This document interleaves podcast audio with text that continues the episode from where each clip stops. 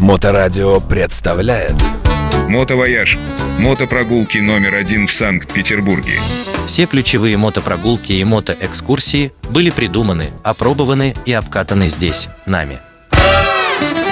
Привет, друзья! С вами Андрей Архитектор Макаров, и мы продолжаем наши истории при поддержке компании «Мотовояж». Компания «Мотовояж». Сегодня у нас последняя завершающая часть про город Выборг. Прямо сейчас я еду за рулем автомобиля, как это ни странно, конечно, хотя хорошая погода. Но тем не менее, чтобы забрать туристов, мы едем в город Выборг. В трех частях я рассказывал об истории города Выборг, о его крепостных стенах, о разных стратегических и политических значениях. А сегодня я немножко расскажу просто о зданиях города Выборг. Итак, что я сегодня покажу в этом городе? Ну, конечно же, когда мы въедем туда, мы посмотрим, как город медленно и верно, с более современной застройки, начинает удаляться по хронологии в более старинную застройку. То есть из современного города мы въедем в старинный город.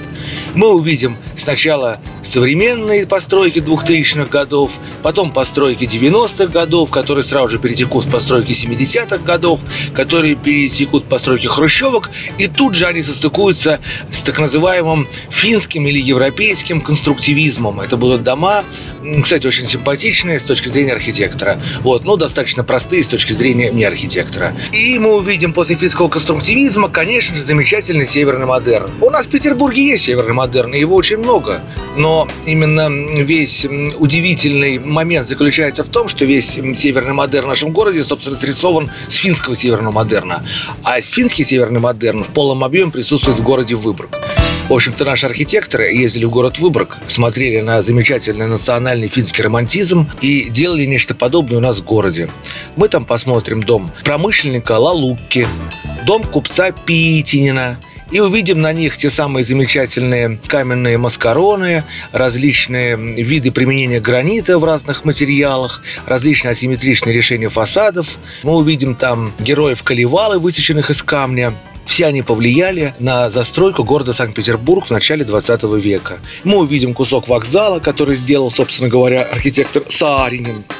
Он построил замечательный вокзал в стиле ар-деко уже в 20-е годы в Хельсинки и такой же замечательный вокзал, а он примерно 27 -го года постройки в Выборге. Но наши войска, когда отступали в 41 году под натиском немецких сил, взорвали этот вокзал. Вот. И от вокзала, собственно, ничего не осталось. И только самый отдаленный фрагмент вокзала в самом конце его длины, э, не буду говорить, с какой стороны, это интрига, сохранился в том виде, в каком его сделал великий архитектор Сааринин. А это, правда, великий архитектор, потому что Сааринина мы изучаем по истории архитектуры, когда учимся на соответствующих институтах. Вот. Также мы, конечно же, увидим библиотеку Альвара Альта. Она вообще является жемчужиной современной функциональной архитектуры, и в 30-е годы весь мир опирался на это великое произведение, и до сих пор туда водят экскурсии только в эту библиотеку более никуда, потому что там есть удобные цветовые залы, там есть цветовые колпаки, чтобы читать книги, и там функционально решены книжные стеллажи, которые сдвигаются и раздвигаются в зависимости от того, как вы хотите расширить расширить или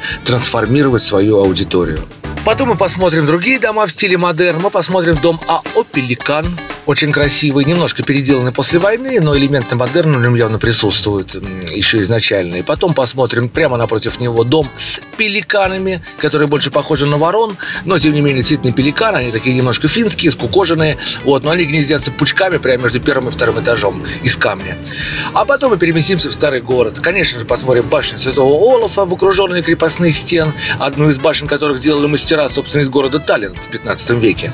А также посмотрим старые дома. Э, улицы в Выборге прямые. Но прямота этих улиц, она всего лишь 1640 года. Почему? Потому что незадолго перед этой датой в городе произошел великий пожар. И сгорели очень много зданий. И даже епископ в своем доме епископа, который там есть, тоже сгорел. И вот после этого появился новый план города Выборг, абсолютно прямой, план в соответствии с э, правилами эпохи Возрождения, чтобы улицы были прямые, и чтобы были запасные выходы, и чтобы главные выходы выходили на улицы, и чтобы по улице можно было быстро было убежать или быстро переместить пушки в сторону крепостных стен в случае нападения на город. Так вот, В Выборге прямые улицы. Но иногда вы идете по этим улицам, вдруг видите здания, которые криво расположены по отношению к этим улицам. А почему? А потому что они стоят там раньше, чем проложена новая трассировка в 1640 году. И там есть здания, как правило, они середины 16 века. Более ранних зданий там не обнаружено, кроме рыцарского замка. И вот там стоит дом священника, который стоит немножко под углом. Точнее, дом епископа, которых я уже упоминал, сгорел во время пожара. А еще там стоит под углом главный кафедральный собор, в котором хоронили главных жителей города Выборга Выборга, в том числе Микаэла Агрикулу, э, чью могилу не нашли. А также там под углом стоит Доминиканский монастырь, потому что от францисканского монастыря ничего не осталось. А вот при Доминиканском монастыре была создана школа, и она тоже стоит под углом, и она называется Костел Гиацинта или Рыцарский дом. А Павел I, между прочим, когда сюда привез немножко рыцарей Мальтийского ордена, разрешил в этом доме собирать собрания, поэтому этот дом назвали Рыцарский дом. А в советские времена там была художественная школа, а сейчас там музей Рыцарский дом. Он тоже стоит под углом. А еще там стоит самый старый дом горожанина. То есть это дом, собранный из камня. Он на две квартиры. И вот он в 1550 года примерно был на две квартиры. И сейчас он на две квартиры. И туда приходят квитанции ЖКХ. Туда ходят туристы и фотографируют этот дом. А жители этого дома недовольны, потому что они хотят пожить в уединении. Просто у них дом 1550 года постройки. А еще там есть дом, гильдии Святого Духа. И еще есть гильдийский дом. Ну, это все купеческие дома, его еще называют бюргерский дом. Это значит, что там просто жили зажиточные бюргеры, у которых был склад, комнаты для гостей и комнаты для себя. А еще мы зайдем, конечно же, в круглую башню. Башню так называемого Барбакана, которую звали Толстая Козерина. 1550 года постройки. И, конечно же, пообедаем в ней. А в этой башне, я уже рассказывал в одной из историй, были разные замечательные события. Но мы сейчас поговорим еще об одном событии. Дело в том, что в 1923 году в Финляндии наступил сухой закон. И, собственно говоря, мы все жители нашего города прекрасно помним, что сюда приезжали финны и постоянно тут бухали.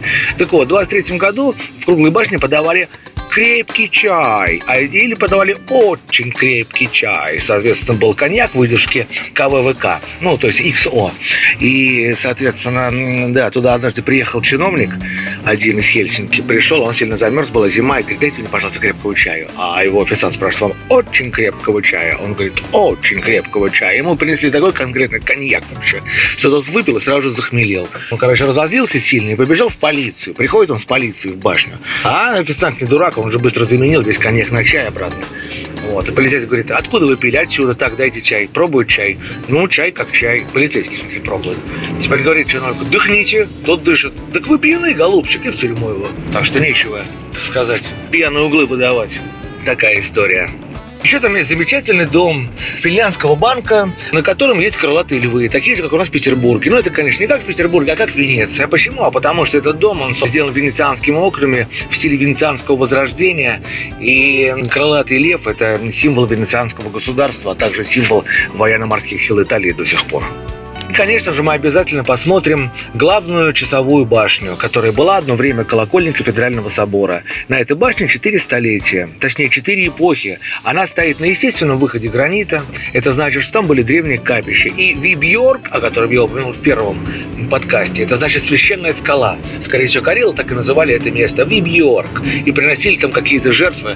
В подробности вдаваться не хочется. А потом на этом месте, во времена католицизма, появилась крепостная башня, Точнее, не крепостная башня, а башня-колокольня.